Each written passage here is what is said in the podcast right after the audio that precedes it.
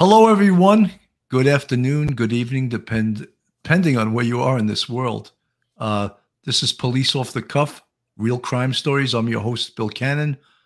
I'm a retired NYPD detective sergeant. I did 27 years on the NYPD, and with me today is retired NYPD detective, straight out of Brooklyn, Phil Grimaldi. How you doing today, Phil? Pretty good, Bill. How about you? I'm doing good. You know, I just want to let everyone know that's listening, our, our subscribers, everyone out there that cares for the for him.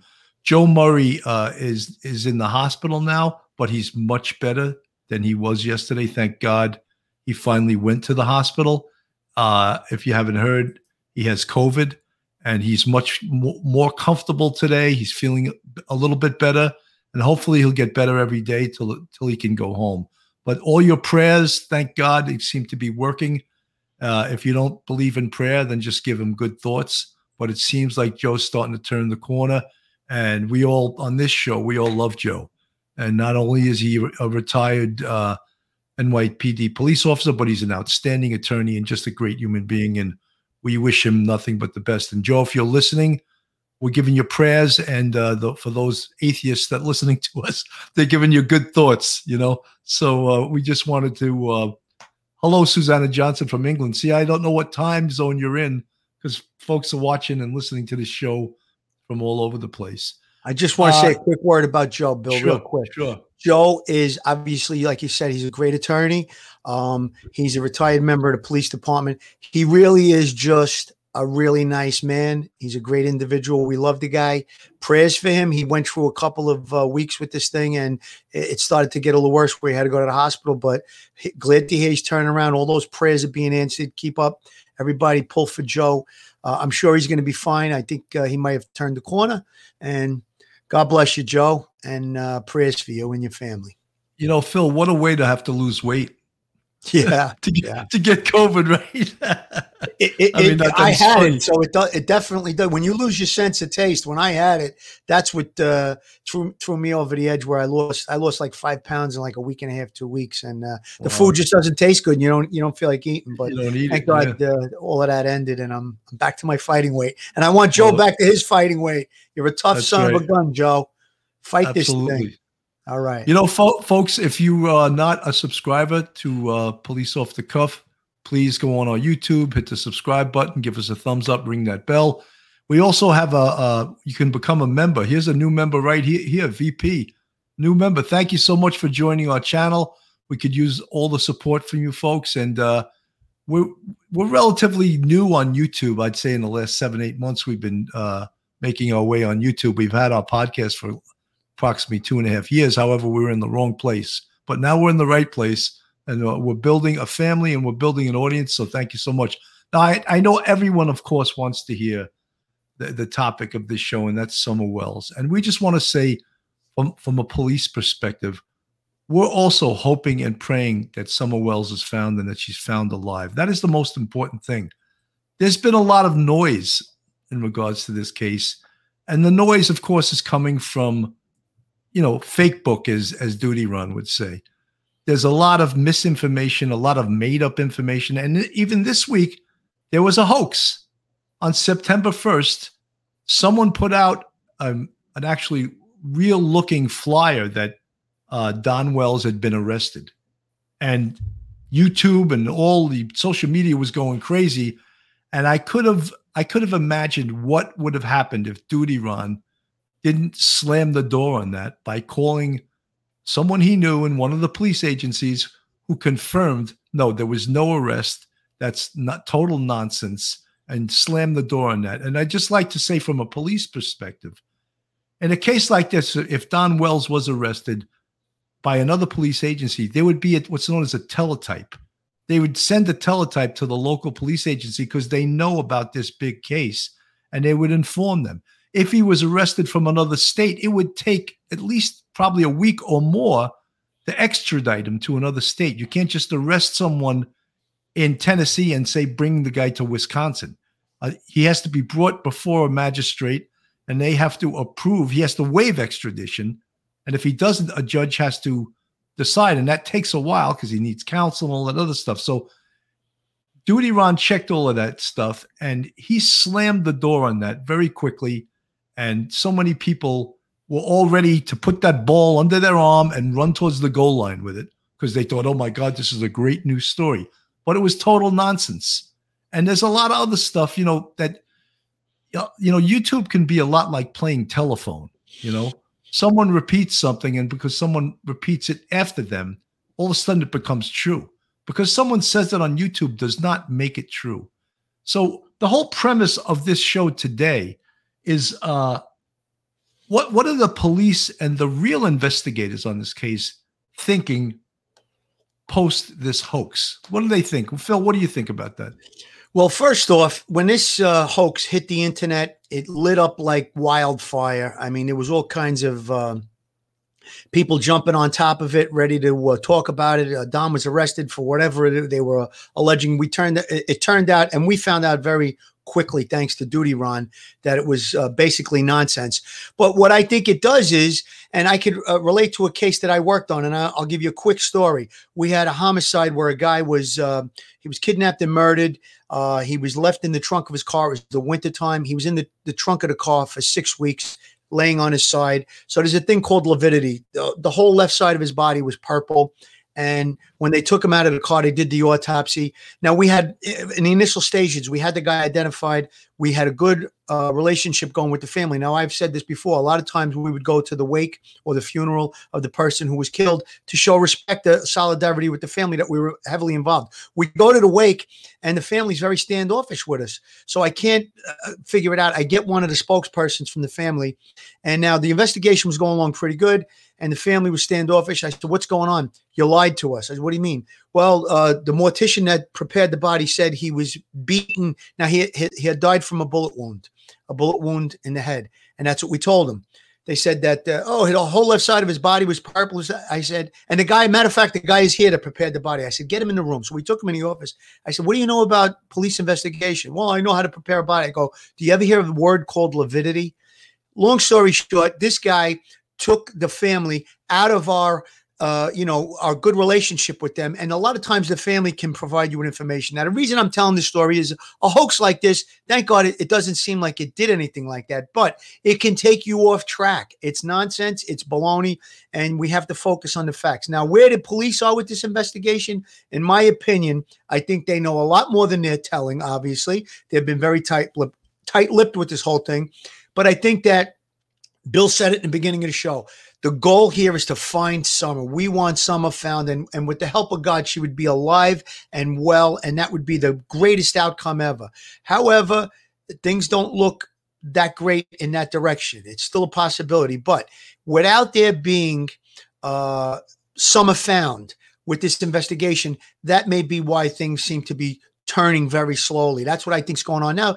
We know from what the police did release and from you know different things that we found out that a fact we go by facts we're not going to talk about uh, hypotheticals or anything like that the facts are is that it looks like the children were taken away there had to be a reason for that the other children that were in the home um, we talked about and discussed uh, what we felt about uh, Candus and Don, and there's criminal records, and there's you know drug. Phil, abuse, Phil, let me just let me just stop you for one second. Sure. I just want to. Someone in the chat says Actually, Candus called Don's sister Mary and created the lie. He admitted he did it to see who was leaking info to Chris uh, McDonough. You guys are behind on the story. No, we're not, because I don't listen to the garbage coming out of Candus's mouth or anyone else on YouTube. The only thing I take as gospel is what comes out of the police, because all right. of this stuff is misdirection.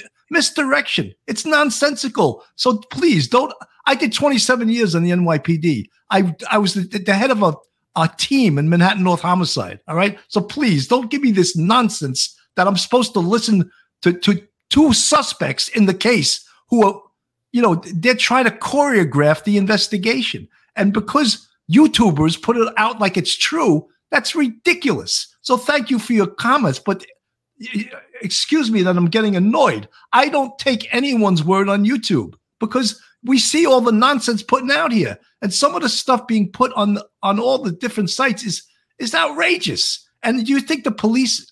It's it's like a soap opera. That's what it really is like. It's like a one big soap opera. Bill, you're getting excited for the same reason that I've gotten excited in the past on this is that you know from your experience as a professional, you were in a homicide squad, you you commanded a team of guys and you've been in the thick of this type of investigation. And the last thing you need is BS. Okay, we don't need that in any investigation. And and I I, I you know, I understand why you're getting upset because there's a lot of innuendo. And listen, somebody telling you we've been we're not privy to the actual investigation. We don't have the file in front of us, obviously, but we've been pretty plugged in on this thing. And if something's happening, we had Dave Rader on, Duty Ron's had Dave Rader on. That's a person that was present at the home, saw the layout, was conducted the searches, took part in the searches. That's somebody who's very, very informational with regard to this case. There he is. They they they were on the ground. They saw the layout. They saw the area. They gave us, Dave specifically gave us the exact, he had his eyes on the on the location. So he gave us the best idea and he gave us the best look into what was going on on the ground at that location. So we're, we're very fact based. We're not going to listen to innuendo or you know conjecture or anybody's opinion. It's not about opinions, and everybody's got them. Uh, it's about facts. So right now, there hasn't been a lot of fact, but one of the facts that was released recently by the police is that they said they haven't excluded anyone, including Don and Candus, as being suspects. So, eh, you know, there, there was all these stories, people people uh, uh, talking about, you know, uh, Candus and Don are innocent, this and that. We don't know who's innocent. We don't know who's guilty. And I'm sure that the police have a good handle on this. The police, the FBI, and the TBI. I know that they have a good handle on it. And I like the fact, and Bill, I'm sure you'll agree that they're being tight lipped about this. You don't want information out. You want to help hold all the cards and you want to be able to, you know, attack this thing from a, a, a, standpoint of knowing most of your information, having all your facts in order, and then you proceed with the case. And we don't know what's going on behind the scenes. My opinion, I think that they probably have enough information on this case to say what happened to Summer uh, on that day that she was last seen, and they're just waiting for certain things to uh, the wheels of justice to turn, so to speak. And uh, listen, I, I I agree with your uh, your outrage, Bill. This this is really you know a lot of nonsense and, and BS uh, that's being promoted on Facebook and and on uh, YouTube. And listen, everybody has the right to voice their opinion and everything, but we're coming from a professional standpoint and we're basing everything we say on facts. And anybody that challenges us or has a comment, we always answer it and we'll give the reason why we say the things that we say. Well, you know, Phil, when they had, uh, I believe her name was Mary on a couple of the channels talking about the essay, I'll use that, uh, those initials for what occurred to her. She was Don's uh, stepsister. How is, I mean, look, she reported that to TBI. How is that now helping the case for her to go on multiple YouTube channels and tell this? How is that helping find Summer? It's not the answer. That's the, the answer is it's not. So it's it's it's like a smokescreen. Yes, it's getting people big numbers on this, but how is it helping to find Summer Wells? You know, and what happened to Mary? Horrible, horrible, horrible situation. She can pro- she can press charges that happened in another state. But that was reported to the TBI days after Summer was found missing. So they know about it. So if it was to their advantage to make an arrest right now, say to keep Don in, they could do that in conjunction with the, the, the, the authorities in that state, the state of occurrence. But they have chosen not to do that because they've had that information before all the fake book people have. You, you know what, Bill? I'm so glad that you brought that up because, see, what a lot of people might not realize, and most people that are watching this aren't in law enforcement. Now, if you ever worked on a murder investigation, which you have, I have, uh, intimate details and knowledge about specific things in a case, you don't want that released to the public. Now, it might sound good on YouTube and on Facebook and all these different uh, social media uh, outlets. I, I get it. Believe me, it's interesting stuff. And when you hear it, you might have an aha moment. But with regard to the actual investigation, those are the type of things that you want to keep very close to the vest. You want to hold them as your information. And there's different reasons that I'm not going to go into. I'm not going to expose every investigative technique that I've ever enlisted or, or that we enlist generally in a, in a murder investigation. But those are things that you don't want in the public view. And I think that it's not going to, like you said, it's not going to help find Summer. It's not going to help the case. It's really actually complicating things. There's too much going on in, in the investigation and in, in the YouTube world.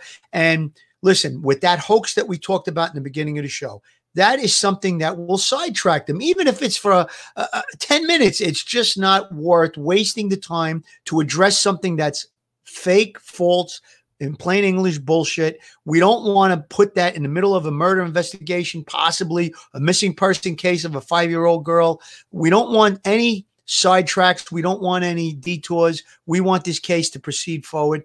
And listen, uh, people might not agree with what we're saying, but we're talking about as investigators from the inside. These are things that shouldn't be going on. There shouldn't be interviews of primary people in the case publicly on YouTube. There shouldn't be, you know, these these. Uh, it's like a detour. This, uh, you know, she's talking about. They they use the initials SA uh, regarding Don and stuff. Look, they may have that uh, in their in their wallet, so to speak, that they're going to pull that card out to arrest him and hold him. We don't know what's going to happen, but I mean, at this point, uh, uh, a lot of stuff is happening uh, in social media, and everybody's eager for information. And listen, a lot of times uh, these type of cases they don't go as fast as everybody would like. We understand why, as investigators, we're trying to explain it to you guys, and you know, uh, I think that that point about uh, you know her doing that interview, it's really not going to help the case at all, Bill. That was a great point. You know, I still I said um, day one on this case that uh, the main persons of interest are Don and Candus, and I still 100% feel that way. You know, I think that that the answer is in their circle, and the answer is in one of them, and I'd, I'd be very surprised if when this case is uh, solved, that one of them isn't going to be in handcuffs. And um, I think that you know, even the guy, the guy from the Hawkins sheriff, he said just the other day, "Oh, ev- there he is, right here. Everyone is still a person of interest." Well, of course, yes. of course, that's true because you don't have anyone who's under arrest. So yes, in a homicide investigation, a missing person investigation, everyone is a person of interest. You can't until you exclude someone uh, then you know everyone is a person of interest. And the you know the TV people and the media people love to use that that term person of interest. The real popo, we never use we never use that. You know, we we we would say, oh yeah, he's the suspect or she's the suspect. The person of interest thing, I think, was invented by the press. Yes, absolutely, Bill. But I want to expand a little more on on the points that you just brought up. Now, we know almost certainly, almost certainly that Summer was last seen about 2:30 on the day that she disappeared, 2:30 p.m. And then it was reported to the police around 6:30 p.m. That's generally a good fact. There's about a 3 or 4 hour window there. Now, we've really looked into, especially with Dave Rader, what the possibilities of her being uh, removed from from from the home being abducted or uh, anything of that scenario. And I think that we gave a lot of time to that and really made our opinions. And we were both of the same opinion. And everybody that came on the show was of the same opinion that an abduction was very highly unlikely. So now, what you just said about Candus and Don, those are the two adults and the grandmother as well. So there's three adults that are in the home.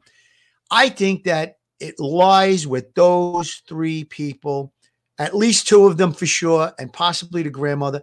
And then the children, they, they may have something very, very uh, important to add in this case. But with that three or four hour window, and we really have said that we believe and we think that she wasn't abducted. I think based on what Dave Rader told us and all the other information that we have on that, the chances of that are slim to none.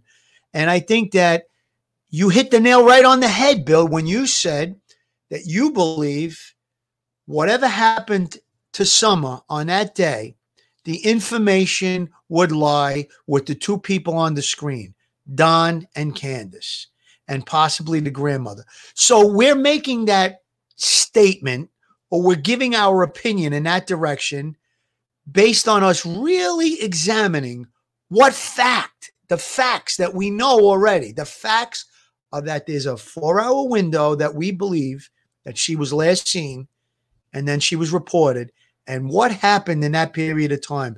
And I really believe what you said is 100% going to be turn out to be the fact that Candus and Don were the ones who were the adults in that compound or that home, that area, and they're going to have the answers to this.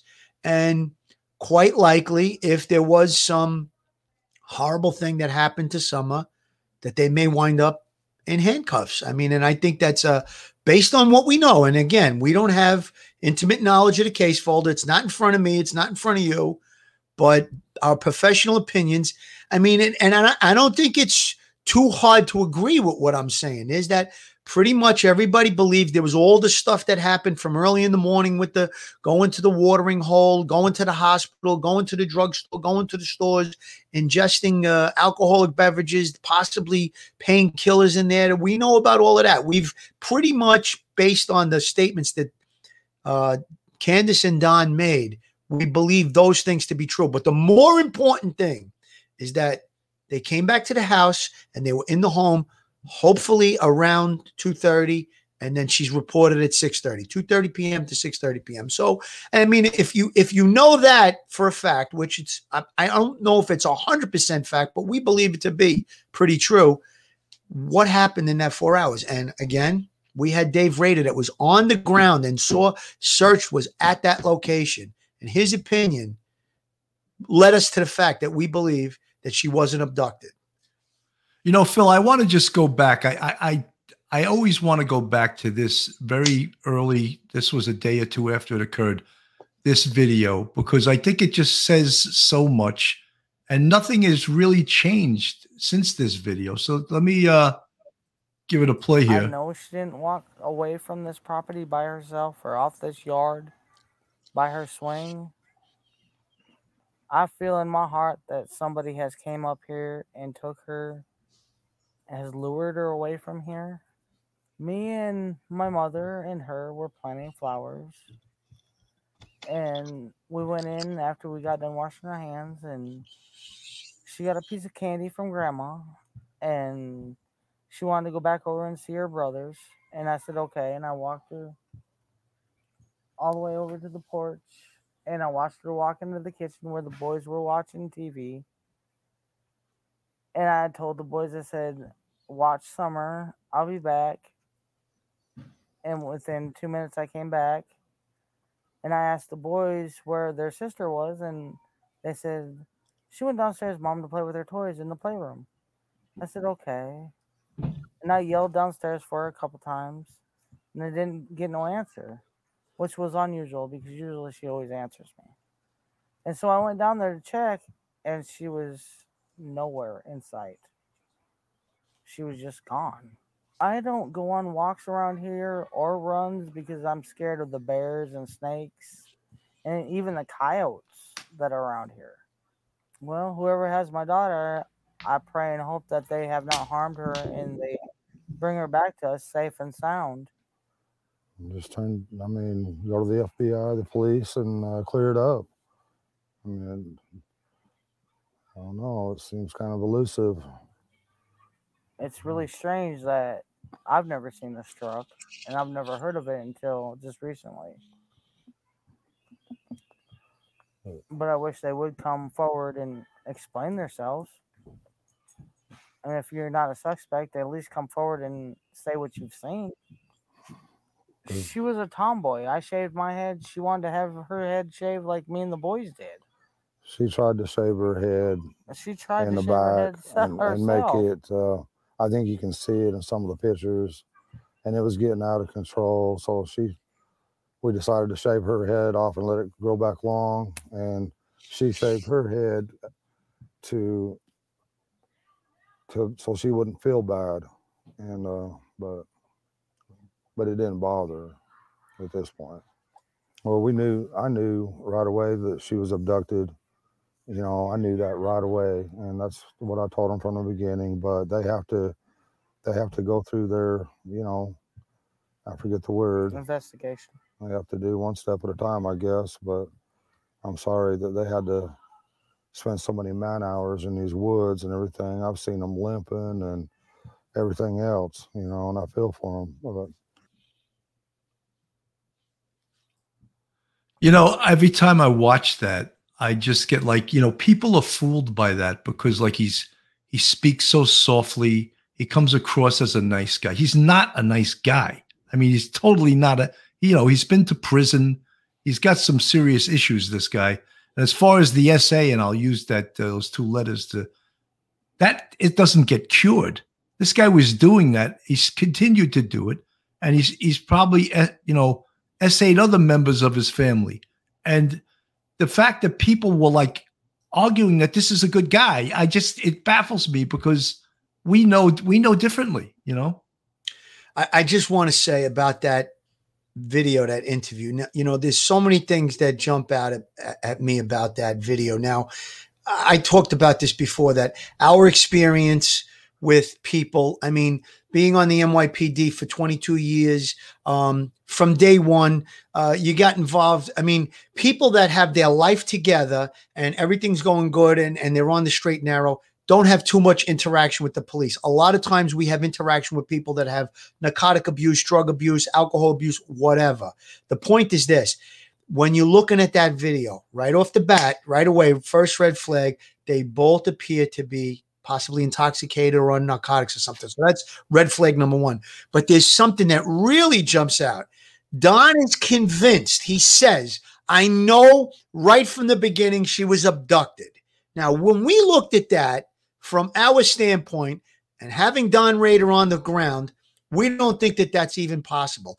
How did he say 100% he knows that she was abducted? That would be one of the things that I would definitely re interview him on, and I would hit back on that. I mean, I would be loaded for bear, as they say, with other facts and knowing that maybe there was an inconsistency in what he said or his story, his initial statements. And that's why when, when I conduct an investigation or I did a murder investigation, I always tried to get from the beginning a really good, solid interview.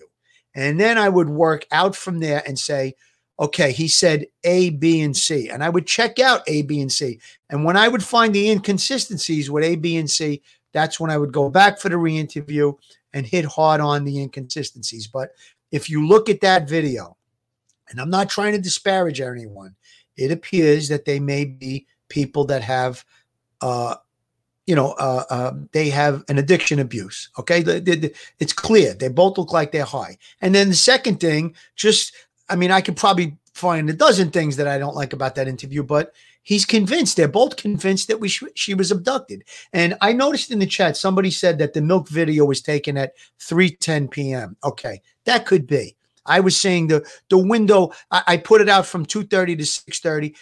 You know, I think they may have called the police before 6:30. Might have even been around 6:15, or that's when they noticed I'm miss- missing. So my point is this: there's a there's a period of time, a window, and the window is three to four hours. Let's say, uh, just generally and I know that somebody put that on there 310. I don't even know if that's true, if that video was taken in. But however, there is a way to find out exact time and exact location that that video was taken because that cell phone, any smartphone has a date timestamp and it also has a location stamp. So those are the things that we've talked about in previous shows that the police, the FBI, and the TBI will be looking into. If she said she took that video and she was by Walgreens, they'll be able to tell from her smartphone if she was at Walgreens when she took that video and the exact date and time. And those are the things that we've explored in this case. We're not going by YouTube, uh, you know, uh, opinions. We're going by fact and things that we know. And these are the tools of investigation that they're going to be enlisting the FBI, the TBI, and the local police. And there's so many other things. We talked about if they were in the store, there's a video. If they were in the emergency room, there's a video. If they made calls, the cell phones, I know that the cell phone service is spotty there, but if you connect to a cell tower and or if you're using the phone, it gives a cell tower, just having it on gives you an area where the phone is at the time. If you're talking on it, if you're making a call or if you're sending a text message, it gives an almost exact location. When I say almost exact, within a couple of feet. So these are the things that you would try to explore and you try to uh, uh, impeach these things as far as they're not fact. And you go back, and that's when you uh, examine and you re-interview, and then you get the person to tell you the truth about what they're not telling the truth about. You know, Phil, I just want to address someone in the chat named G Dog. She wrote, "Okay, he admitted to SA. He isn't the nice guy he makes out, but why does that make him guilty of someone's disappearing?" It doesn't make him guilty. It right. sure makes him a hell of a good suspect, though, because you know the SA that we're talking about is a felony. It's it's it's not a, a it's not a misdemeanor. It's not a little slap on the wrist crime. It's a felony. It's horrendous. And if he's capable of doing that, do you think he's capable of killing his daughter or hiding his daughter or selling his daughter? He's capable of all of those things. So to make light of the SA is is ridiculous. I mean, this guy's a bad guy. I had said early on in this investigation that I felt he was a career criminal. And all you to see some of these other people on the other channels that have absolutely zero law enforcement experience, have zero experience doing investigations. And they, oh my God, how can you call him a career criminal? You know, like because he is.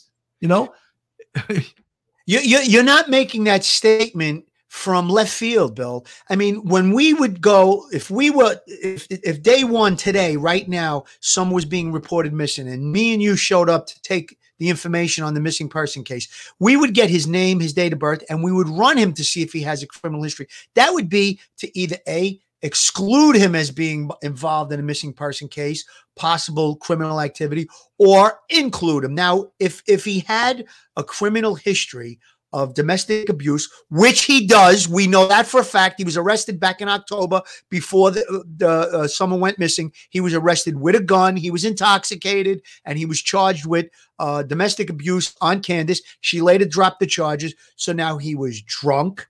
He was being belligerent and abusive towards her, and he had an illegal firearm. So we know that for a fact. And then there's other criminal history. Now, how can anyone say that that's not pertinent to this investigation? It 100% is. And you're making the statement you're making, Bill, based on that. And this is just routine police work. Anybody that's going to be reporting or involved, listen, I, I mentioned it earlier. Those three adults were home in the house. Those three people I would almost 100% guarantee. Not, no, no, I, I do guarantee it that they will run to see if they have criminal records. And we found out that sure enough, Don does have a criminal past. Now, that does not make him guilty. I'm going to stress that.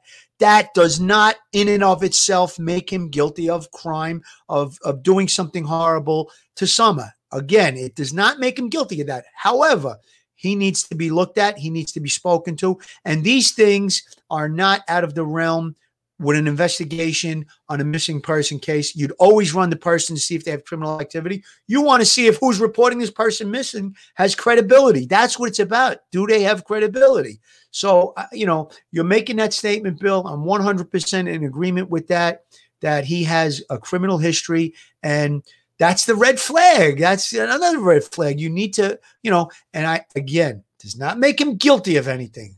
We know that people that have criminal history does not make them guilty of everything, but I would definitely be shining a spotlight on him and trying to get more information out of him. And I would want to get the truth and the facts. That's the thing with this case.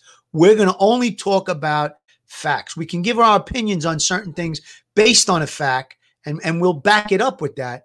But we're not we're not gonna, you know, somebody wrote in here, every time you breathe, there's another video on YouTube regarding this case. And and that's quite true, but we're not going to get caught up in the you know uh, hypothetical situations or hypothetical stories or rumors. And and we just had that thing from the other day where they said he was arrested and he wasn't. It was total bs so we're basing what we say on the facts that we know and our professional opinions. Uh someone just asked in the chat i want to just uh nicole wilson Thank you so much for, for your 499 super chat. Do you think Don would have been cleared by now if he had a good alibi? Well, if his alibi excluded him from any possibility of being involved in this, for example, being 12 hours away or, or 10 hours away and couldn't have possibly been involved in this, yeah, that would totally clear him or exclude him. But that's not the case. And I think the investigators know exactly where Don and Candus were based on their cell phones and cell site information. There may also be GPS information inside the computers in the cars. So I think they know. Yeah. Well, so you to answer your question, yes, he would have been cleared if he had a very a strong alibi. But guess what? He does not have a strong alibi. That that was a great question by Nicole, a great comment. And the reason I say that is this: if um, the police were very confident, uh, the FBI, the TBI, uh, the local police were confident that he had a good alibi, wasn't involved. With all the negative publicity that's been out, I am certain they would have come out and said, "We don't think that he is a person of interest in this case, either him or his wife or whoever. I think they would have done that. And it's happened before in case there was, you know, uh, a woman goes missing right away. They always look at the husband. There's been cases where they come out publicly and say, we don't believe that the husband is a person of interest in this disappearance.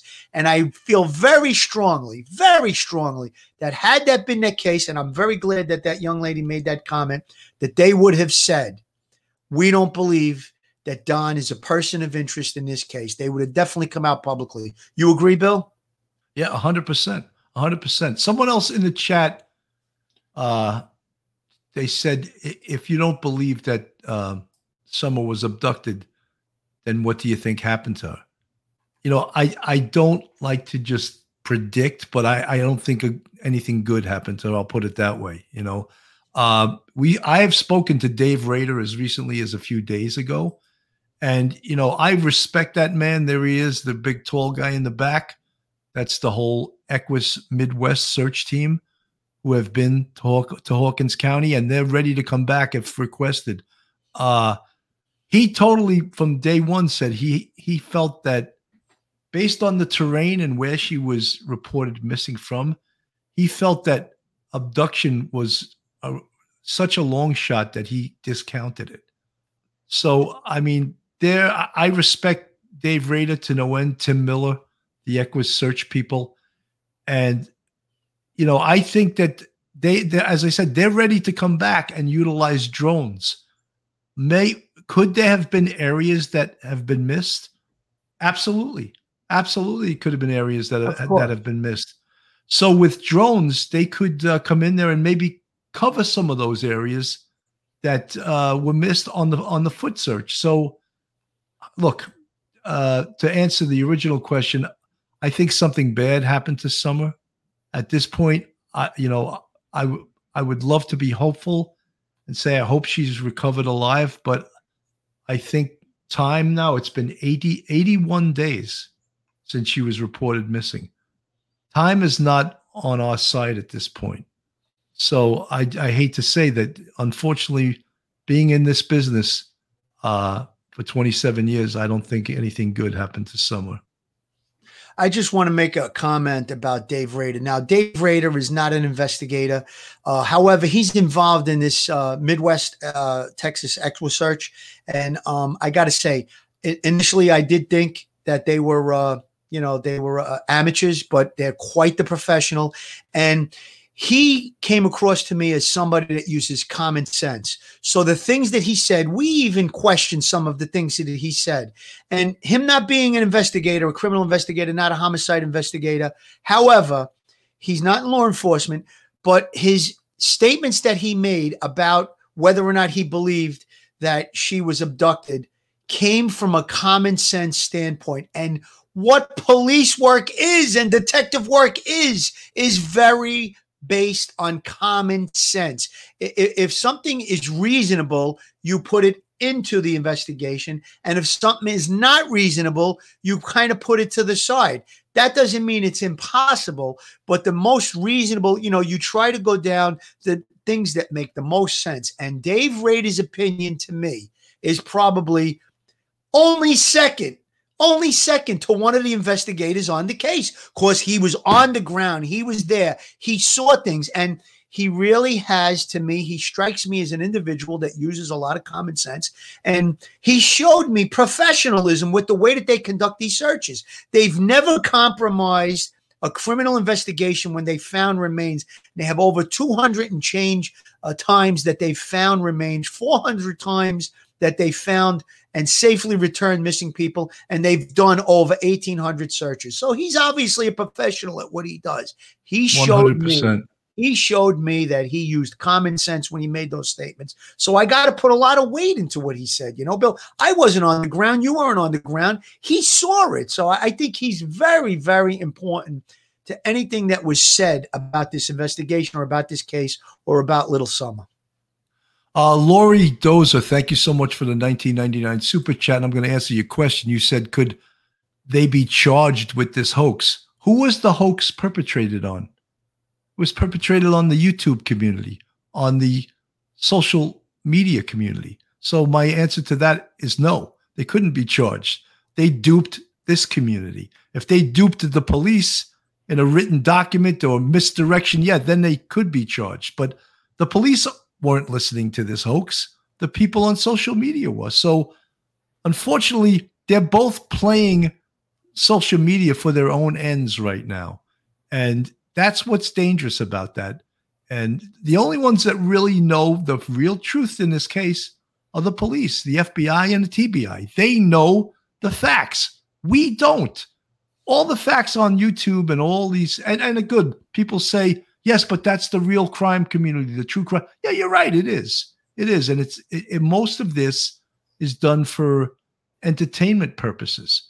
However, you know, that doesn't mean the stuff being put out is true you know, and people can put out five shows exactly the same, just twist the story around a little bit. And that's what, in fact, is happening because, of course, this is a popular. You mentioned the Summer Wells case on YouTube, and it lights up the uh, lights up the screen, you know. And but we have to realize this is the missing person case of a five year old girl, which very well could turn into a homicide case, and it's a serious, serious matter. And that's that's why we take it this seriously. And, you know, we don't, I'm not coming on with this case every single day or twice a week. Uh, we, if you notice, we've moved on to other different things, but this is an important case. And of course, finding this five year old girl has caught the attention of this whole country. You know, it's an important case. Absolutely, Bill. And you brought up the word duped. You said that the YouTube community was duped. However, you I, and Duty Ron weren't duped. Now, when we heard the information, obviously, before we said one word about it, we double checked it and made sure that it were true or not true. And it turned out it wasn't true. Now, I'm not trying to throw roses at us. I'm just trying to show that this show, Duty Ron show, we have integrity and we're not going to compromise that for anyone. Now, could we have jumped on that afternoon and said, oh, you know, Don was arrested. See, we told you so. Yeah, of course we could have. We would have looked like fools, though, when it came out that it was not true. So we're not going to do that. We're not going to enter into that arena. Like you said, we tape it off from doing a lot of coverage of the Summer Wells case because there really wasn't a lot going on. But now that this happened, we felt it was time to come on and listen. If something negative or positive comes out about this case, we'll be on top of it, but we're not going to, you know, be reckless and say, "Oh, look, you know, they reported on so and so that uh, Don Wells was arrested." But not happening unless right. we know for a fact. And that's the way we're going to handle it. That's the way we're going to handle all of our shows, no matter what the subject matter is. Bob Murray, thank you for the five dollar super chat. Your question: Why? What can? What can be take so long? Are there multiple suspects? Are they waiting Great. for more evidence? Great I'm confused. Yes, question. they are waiting for more evidence. They want to put all the evidence together. If all the evidence turns out to be circumstantial, which uh, means for for which inferences are drawn. That's the, what it means. Circumstantial evidence. They want to have a lot of circumstantial evidence before they pull the trigger and lock someone up for this case. So good good question, Bob Murray. Yes, they are waiting for more evidence, and they want to make sure when it comes time to make an arrest that they have enough, not just to make an arrest, but to get a, conv- a conviction also. I'd like to expand on a little more, Bill. That was Barb Murray. Great question. I think you're kind of getting and you understand how uh, investigation and prosecution may work in, in this case or in another case. And what I mean by that is this if there's a likelihood that there was foul play involving Summer, which, you know, she's once she's gone a number of hours, that's considered foul play. Okay, so we can say for certain there's foul play in this case. And now, as the search went on, days went on, they felt that maybe you know if she was out in the woods that she wasn't, you know, she couldn't have survived. So at some point, the prosecutor's office, the district attorney's office is going to be brought into the investigation. As the wheels are turning and they're coming up with more and more evidence, they're not going to jump to make an arrest so easily. They're going to build a case, like Bill just said. They're going to put all the pieces together. And when they do pull the trigger on something like that, they want to be have as much evidence. And again, if Summer is found or her remains are found, which I hope that's not the case, that would be probably a big turning point in this investigation. Of course, we know for a fact, and this we could say with certainty, even though we haven't saw the case folder, a lot of things are being done regarding cell phones, video cameras, computers, all of that stuff. We know that that's being done. We don't have to see it. We know it. That's for sure. Great, you know, Phil. We, folks, we're just going to jump to a quick uh, commercial. So if you have to go to the bathroom, this is the time to do it. We'll, you know, take a, about a, two or three minutes. Are you tired of the same old surroundings, looking to relocate, or are you just in need of a real estate agent in the Myrtle Beach, South Carolina area? Well, Carol Waters is your girl. Her and her husband, Rob Mahan, who's a retired member of the NYPD and the New York Fire Department, are both million dollar sales agents. Carol and her husband Rob can be reached at 914 261 6681. That's 914 261 6681. Or you can email her at Carol Waters Sells MB at gmail.com. That's Carol Waters Sells MB at gmail.com. One of her qu- clients was quoted as saying she always goes the extra mile. Joe Murray, attorney at law, in our prayers today, Joe. Get well soon. We know you're going to fight this thing and come out on top of it. Have you found yourself in a jam or are you in need of legal counsel in the New York City area? Do you need a victim's advocate? Joe Murray is your man. He's not only an experienced trial attorney, he's also a retired 15 year member of the NYPD. He knows both sides of the fence. His website is jmurray-law.com. That's jmurray-law.com.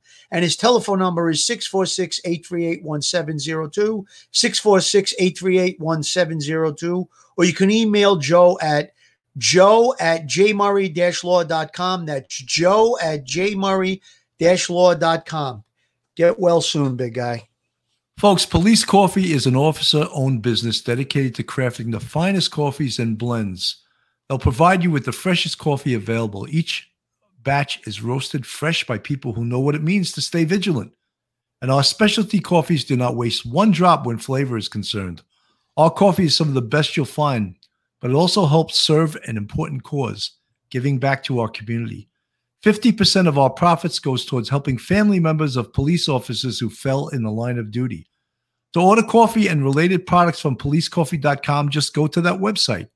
There are over seven types of coffee to choose from. 50% off products, oh, excuse me, 50% of the profits go to officers' families in need.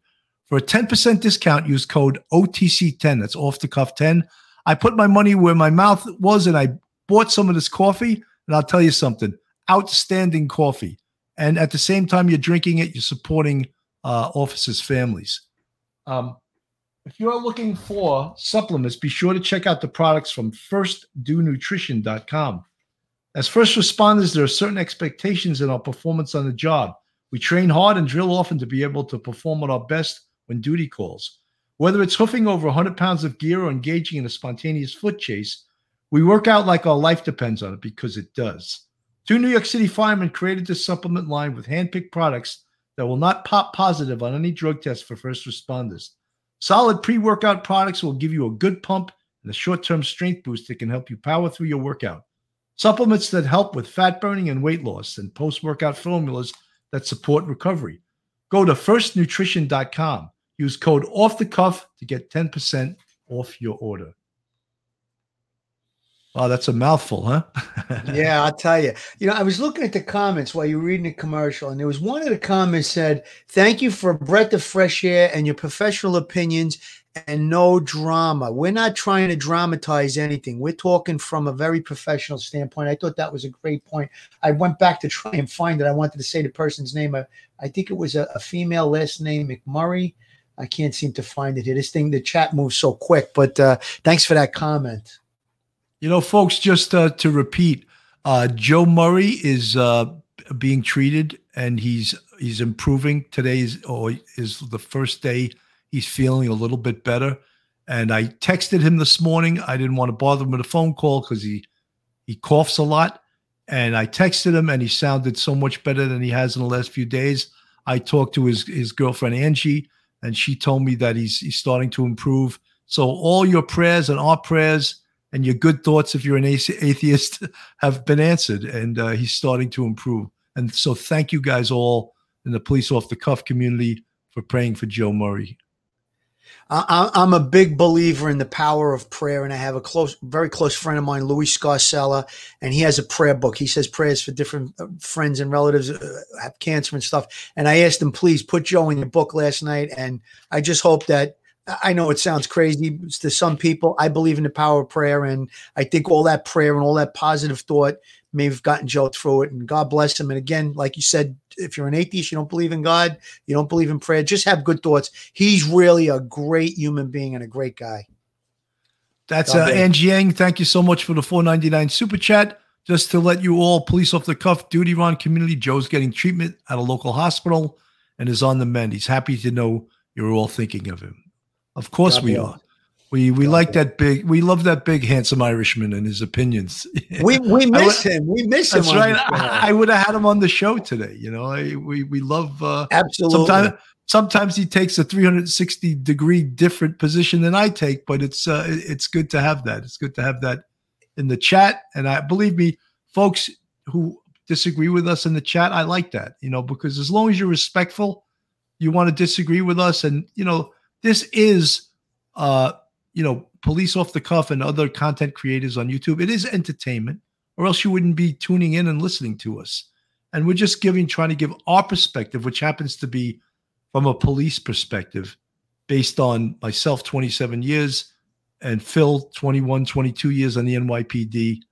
We've done a lot of the stuff that we're talking about. So um, that's why we want to put our perspective out there. You know, I really love Joe because, like you said, you know, he's an attorney now, so he try to get he tries to give the perspective from, uh, I guess you could say, the defendant or the other side or, or whatever it is. But I like to be challenged. I always love that. I mean, listen, testifying in court is a very difficult thing to, to do for anyone, uh, and we did it on a regular basis and for me, if I was uh, working on a case, I was certain about my facts. I took everything very seriously. I was always in my mind, I always had what I did. And listen, if I was challenged on it, and I'm not perfect, I'm a human being, I could have made a mistake.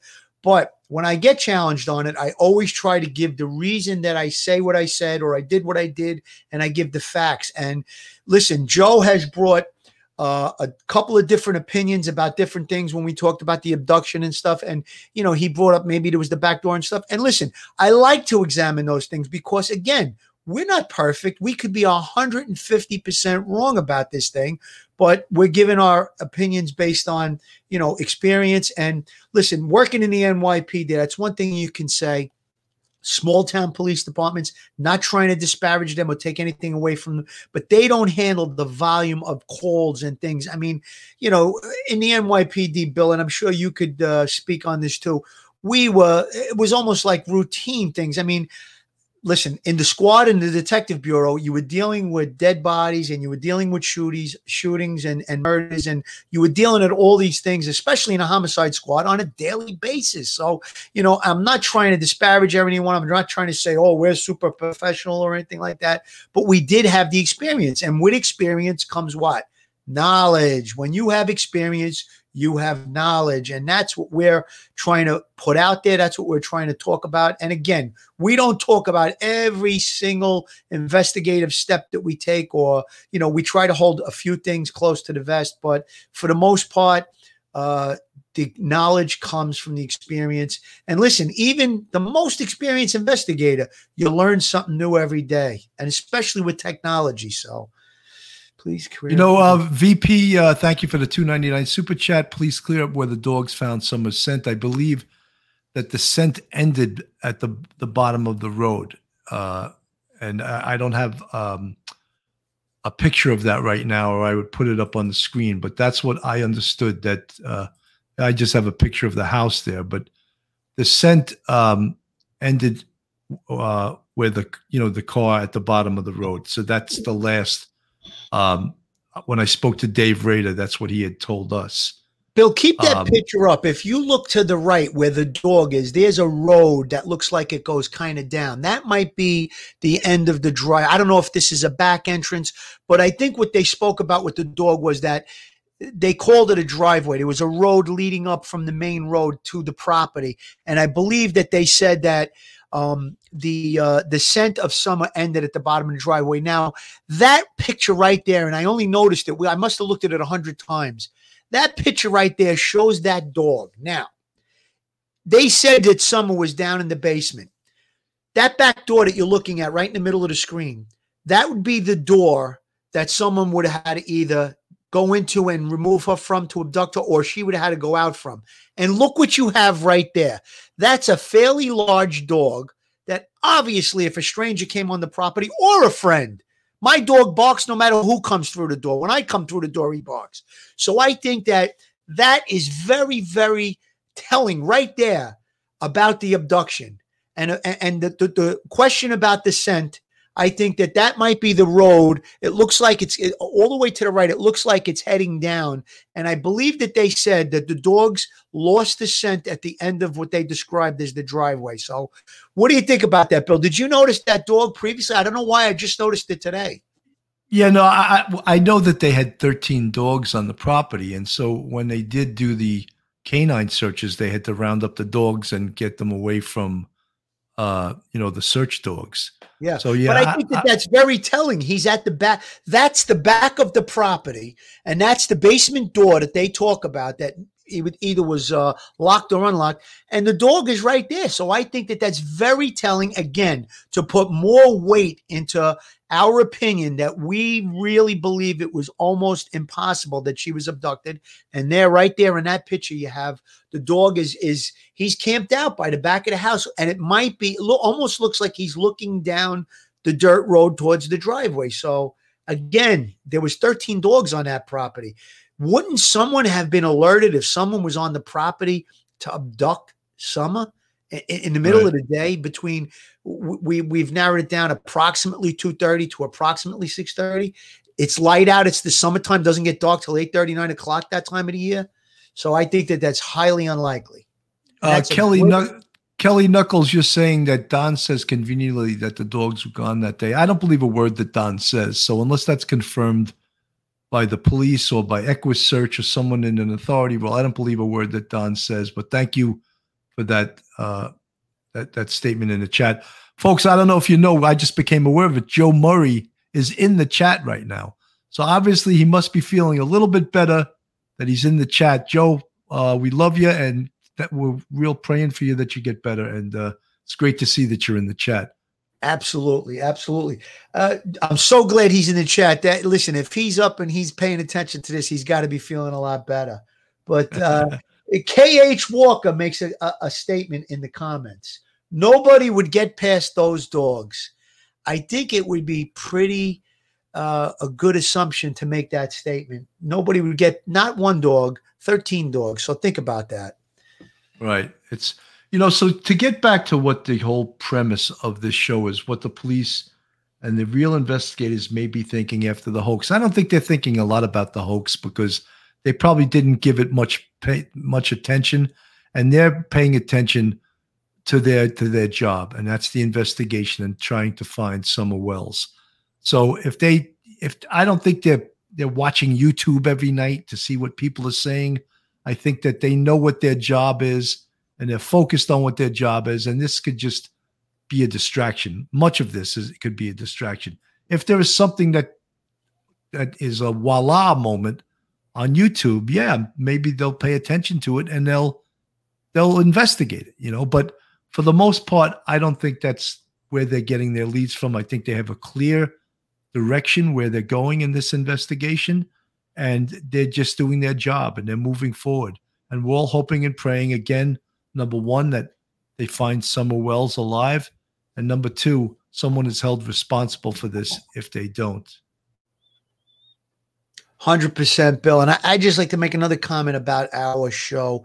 Um, I enjoy spirited debate, whether it be about the Summer Wells case or any investigation or even politics. I enjoy that. And being challenged on specific details and facts, I really enjoy that. I enjoy doing the show. It, it's it's such a pleasure to be amongst you, Bill, and it's a, a, pleasure to be amongst professionals like Joe Murray and like Dave Rader and like Duty Ron.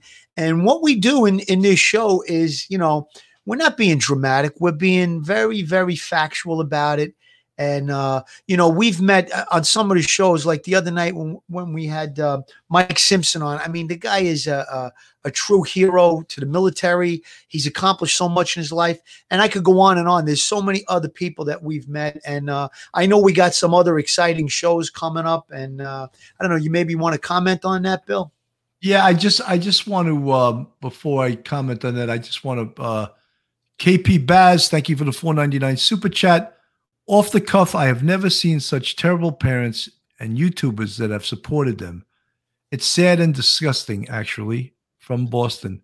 You're packing your car in the garage from Boston? That's a terrible, that's a terrible Boston accent, KP Baz. But listen, I, you know, something, I don't want to comment really. I don't want to disparage other content creators, but there is a lot of noise on on YouTube. And uh you know something what we always say is if if you don't like it you can change the channel. But there is for this case which is a very serious and uh it's a you know missing person case of a five year old girl there is a lot of stuff out there that probably doesn't belong out there. But um we're we're content creators too. We're commenting from a police perspective. I think we try to keep it as professional as possible. Uh and that's that's all i'll comment on that.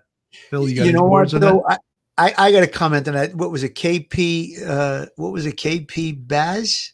KP Baz, yes. KP Baz. Um, listen, uh, your opinion, we're not being judgmental.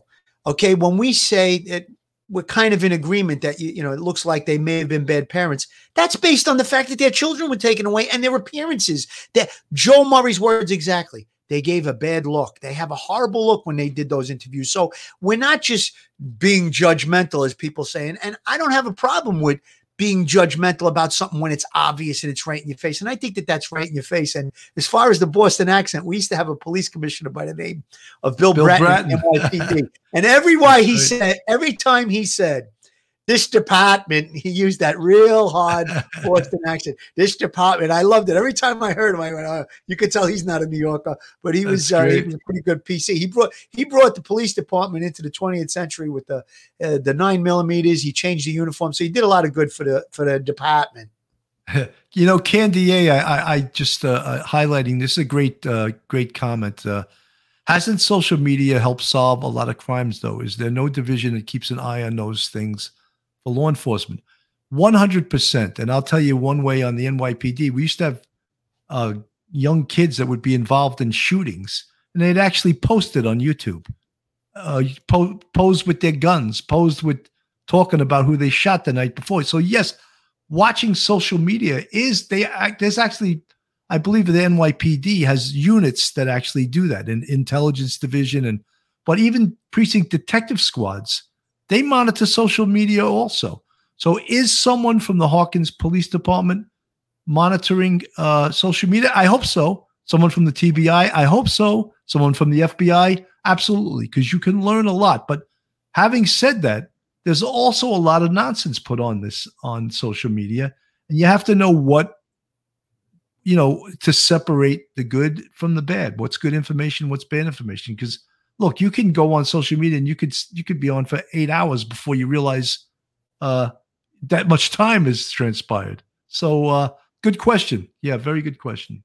You know, that was a good comment by Candy A. And the reason I say that is because just recently in Queens, New York, there was a, a bunch of guys on motorcycles in a park and they ran over a little kid. Thank God the kid survived. However, the guy went on social media and posted that it wasn't his fault. The mother wasn't watching the kid. Naturally, he was putting bracelets the next day. And uh, it was very helpful in. Uh, you know, uh, he basically admitted it. So he he now made a video on social media admitting that he ran over this kid with the motorcycle. So uh, he's going to have uh, some explaining to do, or as uh, Lucille Ball would say, uh, Ricky would say, some splaining. She's got some splaining to do. so yeah, no, the social media definitely we monitor it in in um, in investigations all the time. Absolutely, that's great. Uh, great comment by Candy A.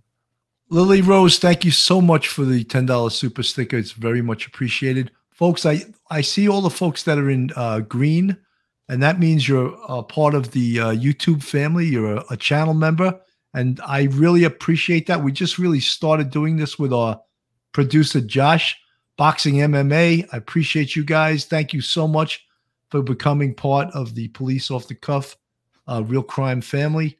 It's it's so so appreciated. Stace on the case. I'm trying to highlight as many of you guys as I can. Uh, and if you like uh, the police off the cuff channel, please go on um, our YouTube, subscribe, give us a thumbs up, ring that bell. I just want to take a quick uh, minute to go over some of the shows we're going to be doing in the next week. On 9 7, we have firefighter John Sorrentino uh, from Ladder 205 of the FDNY talking Actually, about 9 11. I'm sorry, it's it's engine 205 and ladder 118. Okay, uh, engine 205. He yeah. lost he lost half his compadres on 9 11. He's going to come on on 9 7 at uh, 9 p.m. to talk about that horrible day. On 9 9, Bob Martin, who wrote the book 9 11 20 years later, he's going to come on 7 o'clock on 9 11. He wants on uh, 9 9. 9 he's going to talk about 9-11 20 years later and that's his book. On uh 9 21 we're sort of going to segue into a different type of uh, podcast. We're going to have sammy the bull gravano on who was the underboss of the uh, gambino crime family under john gotti. And he has a podcast himself called uh, our thing. So it's going to be an interesting uh, an interesting podcast with sammy the bull. On 921 we have uh, counterterrorism expert Mordecai Dzikansky on at 9 p.m. He's from Israel. He's a retired first grade detective. Very important, especially with what has just transpired in Afghanistan and uh, the uh, potential for future terrorist attacks. On 926, we're going to have Jimmy Calandra. He was from uh, the Bath, um, the Bath Avenue crew, and another um, former uh, organized crime guy. Um, 6 p.m. That's on a Sunday. And we just got uh, Judge Pat DiMango from the TV show Hot Bench. She's going to come on on 928 at 9 p.m. Uh, t- to talk about herself and her show and how she got involved in being a judge. And, you know, she started out as a school teacher. She got involved in being a judge and how she wound up on a TV show for eight years. So that should be uh, pretty interesting you know, folks, I just, you know, I, I just want to underline how seriously we, of course, take this case, how important this case is. And I think that most people that do cover this case take it very seriously and, and are very concerned with finding Summer Wells. And um, we we wanted to bring you this today. Not that we have smoking gun new information, but we wanted to talk about potentially where the what the real investigators are doing and where they are with this case and uh, I know we have no new smoking gun information, but it's good to that this is how detectives do solve things. They talk about a case, they hypothesize, they theorize, and then they typerize, right? They type the report. And uh, so I just hope that you sort of like a voyeur and in, in, in watching and listening to what we have to say about this case. Phil, final thoughts? Final thoughts. Um, yeah, listen, let's pray and hope that Summer Wells is found alive and well. And, uh, you know, we're on top of this. If something breaks, we're going to be on it. And we're not going to just shoot from the hip and talk about things that could be a hoax. We're going to check it out before we do make comment. Uh, regarding the upcoming shows, John Sorrentino on the 7th. Uh, I'm friends with him a very long time. He was a police officer before he was a firefighter. On 9 11, eight guys from his firehouse perished. He became the spokesman for those eight families. Uh, on 9 10, the day before 9 11, him and the guys from his firehouse go lay wreaths on all of the graves of the eight members that they lost. Then on 9 11, they have a, a, ceremony at the firehouse, and then they'll be visiting Ground Zero that day. He's been kind enough to come on on the 7th, a couple of days before. He's going to talk. He's did uh, many other podcasts. I did a. Uh, documentary with John. He's uh, got a lot of information, a wealth of information of uh, the losses that the fire department incurred on that day. They lost 343 members. And him, as well as Bill and I, and a lot of the first responders, all suffer from uh, the uh, exposure to the toxins at Ground Zero. John has been struggling with that, but thank God he's doing okay. We're all uh, muddling through, but there's a, a lot of nagging uh, health issues that we have. So he's going to be a great guest. Uh, Bill went through all the other ones. Patricia DiMango, I know she's a, a retired Supreme Court judge from Brooklyn, New York. Uh, she's out in uh, LA doing that show, Hot Bench. She's fantastic on that. I'm sure she's going to be a great uh, guest. Then we have um, the, a couple of the 9 11 related shows. We got the guy Mordecai from, he's a terrorism expert. And then we have the two organized crime. Um, they were actually members of organized crime. Sammy the Bull Gravano, who's known throughout the world as the guy that brought down the Gambino crime family and organized crime in general, and Jimmy Calandra, who's also uh, one of the people who uh, cooperated. And, uh, you know, we're going to have both of those. They're going to be interesting interviews. Again, not condoning criminal behavior. I want to make that clear. We're just doing a conversation, an interview about what transpired with them or what went on in their lives. And uh, hopefully there's some type of a positive positive message that could come out of that. Again not condoning criminal behavior but these are some exciting shows we're talking about. Last word joe murray get better. We need you back here on the show. We need that uh, joe murray insight. God bless. Absolutely. And folks all our uh, subscribers thank you for subscribing to police off the cuff and all our new channel members we have shortly we're going to have merchandise coming out and uh, it's pretty exciting because we have the uh, dipped in butter saying on the back of the coffee cups even on the uh, the workout pants. We're going to have it on the butt dipped in butter. I think that's that, that'll be a big seller. Anyway yeah we there it is. But folks i really want to thank all you for subscribing and all you all you who became our channel members for supporting police off the cuff real crime stories. And on behalf of sergeant bill and Detective Phil. That's the first yeah. time I said that. I said that. Have a great afternoon and thank you so much for watching. Stay safe, everybody.